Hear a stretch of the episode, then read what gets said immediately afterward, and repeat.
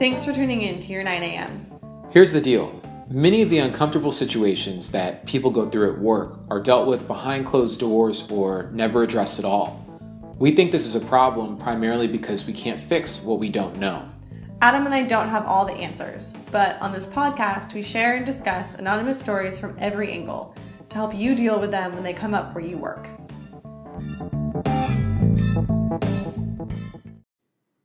Today, we're joined by Tila Evans, who has, among other things, led a Black employee resource group at her company. We're so excited to talk with you today, Tila. Here's the story I accepted an opportunity on a new team after working at my company for two years. My first manager was great, incredibly supportive, and there when I needed him. I was able to thrive under his leadership. His other counterparts saw how he was able to achieve his goals, and people wanted to share in his success. Then a new manager came in and asked my manager if anybody wanted to join her team. She made promises that appealed to me, and I made the change. As soon as I joined that team, I was more reserved instead of opening up and talking to people right away. The manager explained that she saw me laughing with my friends in the kitchen, but not with us, people on her team, and she saw this as a problem. She decided to move me from my open floor plan desk to a shared office with more outgoing people to get me to be more social. Under her leadership on this new team, I started falling short of my goals. I was pulling all of the usual levers, but nothing seemed to make a difference. My manager then set up an appointment with one of her friends in HR who said maybe this wasn't the right role for me and that this company wasn't right for everyone. I was given two options performance plan with impossible goals or leave. Looking around, I noticed that the only turnover on this team was from other people of color like me. I put together an email with everything that had happened and sent it to someone more senior in HR who asked if I thought race was a factor. I said no because I felt like I couldn't make a strong enough case to make that claim. This person worked with me to get more amicable terms, but I eventually left the company. What were your first thoughts? Uh, my first thoughts were I feel so sorry that this happened to this person. I think it's, you know, it's it breaks my heart that they opted into this new situation because it sounded like this new manager was going to help them be even better and that they were leaving like a really good situation. So it sucks that it turned out this way. Um, and I'm just thinking, you know, from like the manager's perspective as well, like how how could you how could you have handled this better? You know like that's kind of where my first impressions go. Like one yeah. you know being able to identify i'm going to make a huge assumption here and say that this person who wrote the story was the only person of color on this team and that they obviously didn't feel comfortable being open and being like part of the team for you know maybe they're shy maybe they just like generally didn't feel comfortable. So like as the manager like what can you do to handle this situation better well, yeah, being devil's advocate, it sounded like the manager was trying to bring the person in, bring the person closer to everyone on the team. Right, right, and it just didn't. But it wasn't in but a it, way that like yeah. facilitated that person. I think that's the challenge as a manager. Like you have to figure out a way that works for each person. So that's you know that's my like first reaction of like wow this could have gone a lot differently. Um, and then yeah, it's like as as the individual like how do you confront these issues in a way that like protects your like yourself and your career where it's like you're seeing this happen to other people of color but you don't feel like you can create like make this case so to speak. It's like what do you do? Like you're kind of backed into a corner. Yeah. Well let's i, I want to touch on that issue though where you're the manager and you want someone on your team to first of all it sounds like this manager wants someone to fit in right. which is like a huge, a huge yeah a huge kind of problem uh, but i think beyond that it's like what do you do when you realize that someone on your team isn't part of your culture and how do you sort of bring them in and cultivate a culture right well i think that go ahead Katina.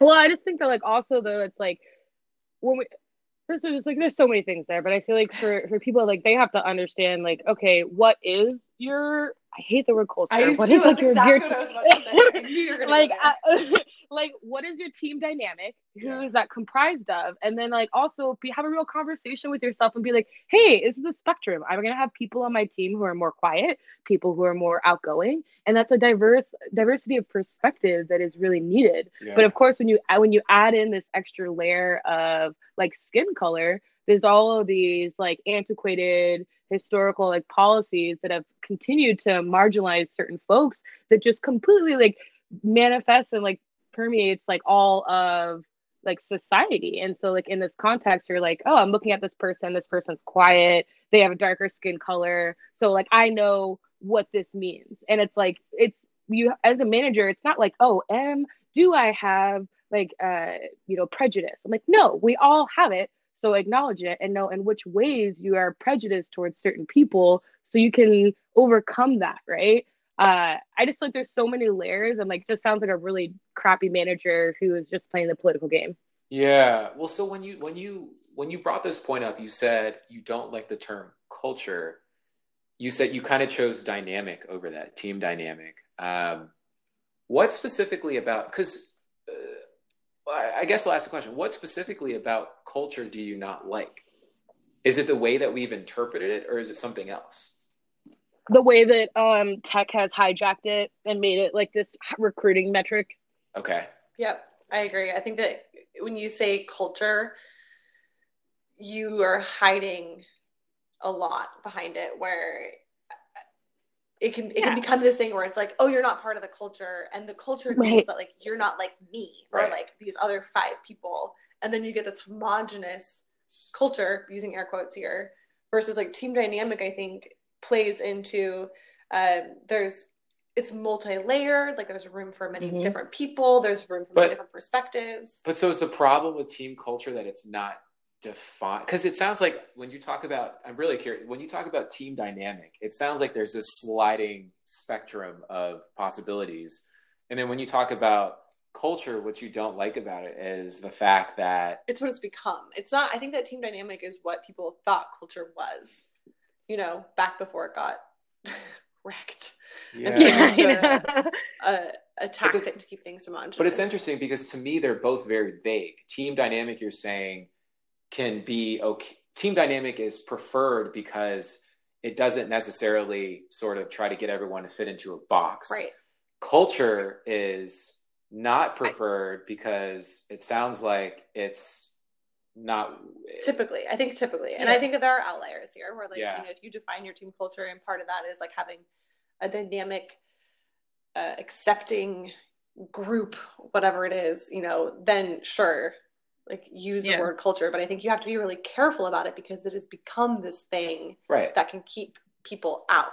But but I guess and, what I'm and and I feel I feel like culture is passive, and then like team dynamic or whatever. Like yeah, that is more um, it's more action oriented too. Mm. Wait, tell me. Okay, this is this is maybe what I've tried to dig into. Like, what do you mean by that?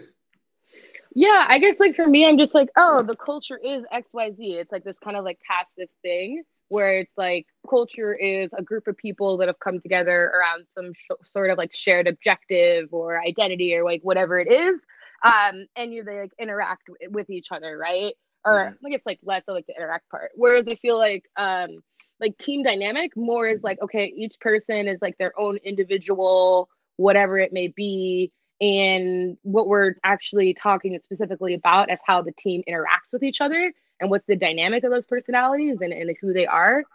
Um, yeah, I don't know. And also, but, I just feel like second culture was just ripped from like, you know, mm-hmm. like just affluent white people were like, culture. Yeah, you're a culture fit. Yeah. Like, shut up. But so is this like a semantic is this a semantic issue that we're talking about here? Like couldn't you say that culture is something that you define as sort of the way that interactions happen. Like, couldn't you say, yeah, you know, we have a culture of X, where X is like, um, uh, you know, we go the extra mile on projects versus. Yeah. I think no, I just complete them. I think that's totally fair. I think that what Tila and I are arguing is that when people lean on culture to say like, "Oh, you're not a culture fit," like you don't fit into our culture, yeah, then you're then you're using the lazy definition of it versus defining like what that means for you. Okay. So whether you call it like uh, culture or a team dynamic, it has to be well defined, is kind of what I'm hearing from both of you. Yeah. Although, like, somehow it sounded initially like team dynamic can be loosely defined and that's okay. Or am I getting that completely wrong? I feel like that that's accurate. Yeah. okay. I'll just check. Long pause. yeah. So so here's what I'm kind of getting at. Um, the manager in this scenario was trying to cultivate this culture. Let let's say that they had expectations of uh, they had the best intentions here. Um, what what would have been a better way to go about cultivating a culture when you feel like someone is an outlier and and maybe the, you know in this case the outlier this person was an outlier for the wrong reasons it, it sounds like you know just not communicating the way that they the manager expected them to which is a huge problem i think but how can you kind of like pull people into your more well-defined positive culture or team dynamic as you guys like to call it i think you have to figure out a way that fits for the people on your team. Mm-hmm. So, for instance, like if you're if you're expecting everybody to enjoy like a social outing, not everybody's going to like that. Mm-hmm. And so, you know, for a number of reasons, like maybe they don't drink, like maybe they don't want to hang out after work. They have their own hobbies and interests that they need to, or a family, yeah, or a family, or no reason at all. right, or they just want to go home and be alone. Yeah, like that's you know, those are all valid. Yep. So I think like you have to figure out like what works for everybody on your team mm-hmm. and then find that right balance. So is maybe is that realistic though? Yeah, because I mean maybe you just have lunch like once a month with everybody on your team. Like maybe it's just like having a more inclusive or more um more I don't even know, like spirited team meeting or something. And I, you know, or like yeah. Go ahead. Well, I feel like also like um what we're talking about here is the difference also between a really good manager and a manager who's just not good, average or below. And I think this is definitely the case of a manager who is not putting in the work to Anna's point to understand uh like you know how they could fit into the team or like what their strengths are. So again, to me, I'm just like, yeah, it's like a shitty manager versus a manager who's really good and like takes the time. Like I, I'm not trying to like plug you, Anna, but like I've, you know, I've interacted with people like on your team who say really good things because you take the time to get to know them beyond just like KPIs and work objectives. And I think it's real that like not a lot of people as managers do that. And so then it comes to the point of like, okay, is this a normalcy for people? And so like how do they overcome that? Or is it like, okay, we need like a bigger systemic change? so we actually get better managers that can guide people and understand different personalities and backgrounds are are good well thanks tila that's very nice yeah uh, i agree with that i think part of the problem is that you know and we, uh, people have talked at length about this but i think part of the problem is that when we when companies select managers they're selecting for skill sets that are unrelated to mm-hmm. the skills that you got you just identified as valuable um, right? Like is, just because you're a high performer in your role doesn't mean you're going to be a good leader. Here, here's here's kind of a here's kind of a, a question that I have though. Um, is there any more value, or are these two equally balanced? So on the one hand, you're saying that Anna Anna's a great manager because she goes above and beyond. Well, not above and beyond because that should be expected of managers, but because she's interacting with I mean, like I would like to think so, but I don't know. Yeah, but so let's say she's interacting with her team on a deeper level, and they value that, and it works because it helps her create this culture. But is that of equal value or more value than just sort of setting up what the literal culture or team dynamic is? You know what I'm saying? Because uh, there's there's two different two different ways of doing this or understanding this, right? There one is the personal level, and two is like the culture level, which seems more of a not, kind of a non-personal thing, right? Like at the mm-hmm. team level, you can't just think about one person. Mm-hmm.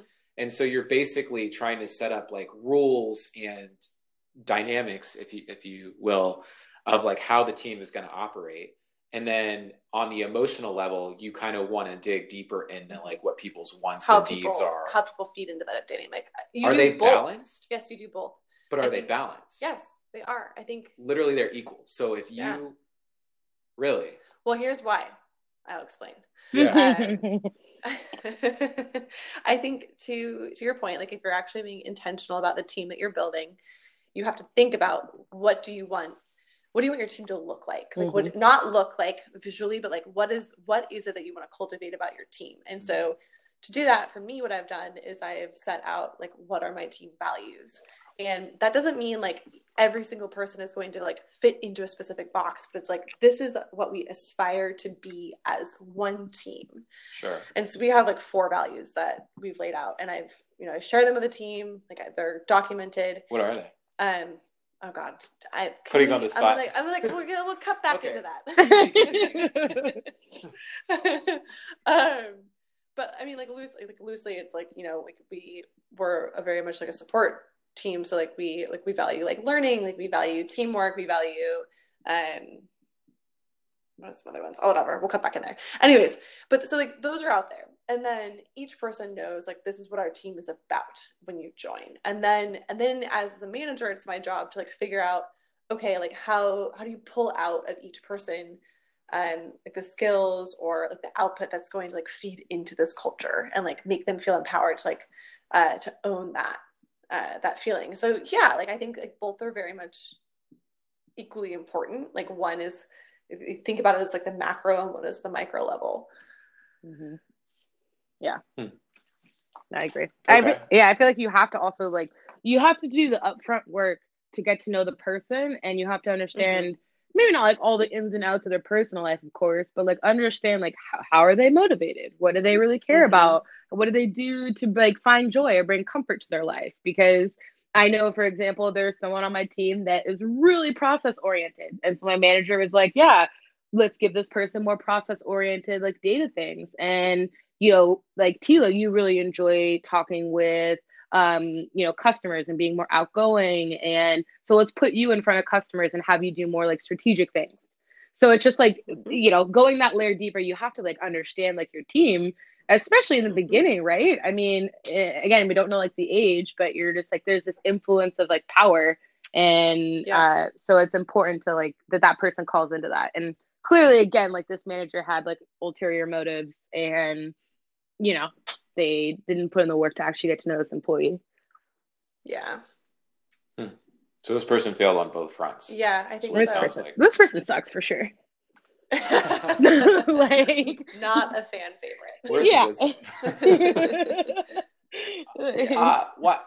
So I know you had a question, and I kind of uh, continued with my string of questions, but yeah, Tila, what was your pivot question? Oh yeah, so I feel like stories like this come up often, and in, in terms of like I look back on a situation and I feel like I didn't come out in like a positive light because I didn't know or just like have like the context.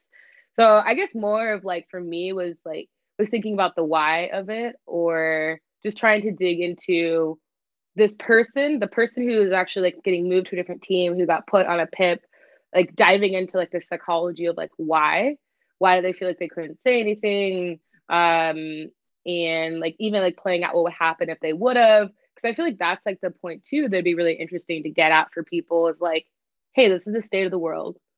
A lot of like really crappy things happen like this. So how are people handling it, and what are we doing until like the like society or the system can catch up, or we have a better measurement for what a manager is. So it's a long yeah. re- preamble of like I'm just curious like what you both think about the why uh, and how this person acted. I don't even know that I would have gone through all the effort that this person did, you know, mm. um, escalating this issue to another HR person. One, you know, had I had that one bad experience with someone in HR, I would have been like, yo, I'm out, or I would have shut down completely right. and you would have never heard from me again. So, I mean, I, I, don't know if I'm answering the why, but I think personally, mm. I, I wouldn't have, I, I wouldn't have gone through what this person went through. And, and I'm really like impressed that they were able to do this. Right. Uh, and, and sort of at least modify the outcome to something that works better for them and, and what they're trying to do uh, with their career, uh, even though obviously it wasn't great circumstances. Right. This is a story or a narrative that I've heard like oftentimes Um, yeah. And so just kind of like, yeah, I guess like, there's like this uh, immense amount of like empathy I have for that person, like having to, you know, explain like how they show up in the world and then advocate that there's, yeah. there's yeah, and then like advocate that they should like they're a top performer, but these like goals and metrics keep changing and and yeah and also i feel like you know i feel like people of color or like marginalized groups have like really good intuition uh because like we have to to survive. And so yeah it's just like a shame like not having a guiding person to help you navigate like what to do. And yeah. Yeah. Yeah. And I, I think like one thing that struck me is like the why for me is sort of like this is that that was the only option available. Mm-hmm. Like they're the well, had two options, right? well, right, you either leave right away or like you take the steps that this person took. Um, and so so for me, the why like Tila, you said this like this happens all the time. Adam, to your point, like sometimes most of the time you don't even know that it's happening because person just opts out, right? Right. Yeah. Yeah. Right. And so yeah. I would have shut down. Yeah. yeah honestly same. Like I totally would have shut down and just been like, nope, I'm done. Like this isn't worth my time. Yeah. Yeah. I mean, the, the one thing I'll say, kind of going back to an earlier point in our conversation, is that you know where where this happened at you know Facebook and people reported it anonymously. It's like when you're at a top company and this kind of thing is happening to you, like how can you stay optimistic? Right. I mean, you know, um, you mean because do you mean because like this is supposed to be like the top company? Yeah. So if it's happening here? it's here, really it's hard to stay positive. Bad everywhere. Yeah. okay, uh, wait. I have a question about that though. Like knowing that all this, we talk about these issues all, every week on our podcast. Knowing that this stuff happens all the time, how do you stay positive? Are you asking me personally? I'm asking both of you. well, how do you stay positive? Like um, we have to work. Like we have, you know, we have to be in the workforce. We have to like, what and in whatever way we choose, like in one way or another, like we do have to confront these issues. Like, how do you stay positive? I think that the biggest thing is like you have to see each other. Um, so like I know in instances where like sexual harassment's happened to me or discrimination in the workplace things that help me be able to stay like positive or i guess positive positive is like a, a, an emotion that you feel i feel like you get to after you're like mm-hmm. aware and and and uh, come to terms with what's happened but I, I guess the big thing is like i see so much power in just seeing people and in my own circle if something happens and i bring it up to certain friends like i've now grown and grown with my friends to the point where it's not just like oh well like this person probably meant that. And i'm like nope actually i don't need you to qualify this for me right now. What i need you to do is like listen to me and like support me and like hold me through like whatever this experience is so that i can then like process it move through it and then connect with other people. And through that like talking to other people that you identify with or validate your experience or being able to share your experience to help someone else navigate it like those are things that make me feel more like positive or yeah positive about what the future is it's more of like the community and the mm-hmm. processing piece like you have to like see people i i absolutely despise it when someone qualifies something i'm like that is not yeah. what i'm talking about and i don't want to hear it yeah yeah absolutely. yeah this this idea of oh well this person probably meant you x, know y, x Z. yeah i love your point about that yeah i definitely i feel like I'm always trying to see the best in situations and I, I definitely fall into that trap a lot where I'm like, well, like what could the best thing possibly be? Try to point that out. And it's you're so right. Like it's oftentimes more damaging than just being like, okay, like this is your experience. And like, yeah. I, I think about this. It sucks. Right? Like Anna, like if I came to and I was like, wow, I just had this really like like racist encounter and with someone at like a restaurant where they like clear like didn't serve me for a half hour. And if you were like well i'm sure that it was busy and the person i'm like no that's not what it really be like wow i'm really shocked yeah i'm like no that's that was that's really hard. Like tell me yeah. what's going on. And yeah and like if you just like see people and acknowledge them like such powerful things happen it's frustrating when somebody tries to justify what yeah. happened to you. And yeah. you can't move through it. How am I going to move through something no. that someone's invalidated? You just told me that like that's probably yeah. not how I remember it. So how am I supposed to process my emotion and like move through this like traumatic experience? Like you talking you talking about this person's story is probably really validating, right? Where I'm like, yeah, someone actually like you see that this happened and it's not okay. Mm-hmm. And so you're giving up this person a voice to be able to share their story and then also it'll resonate with other people and be like, yes, that is not okay. So mm-hmm. we all know this is not, not okay. All right, this makes it a little bit more positive about how we can progress forward. Right.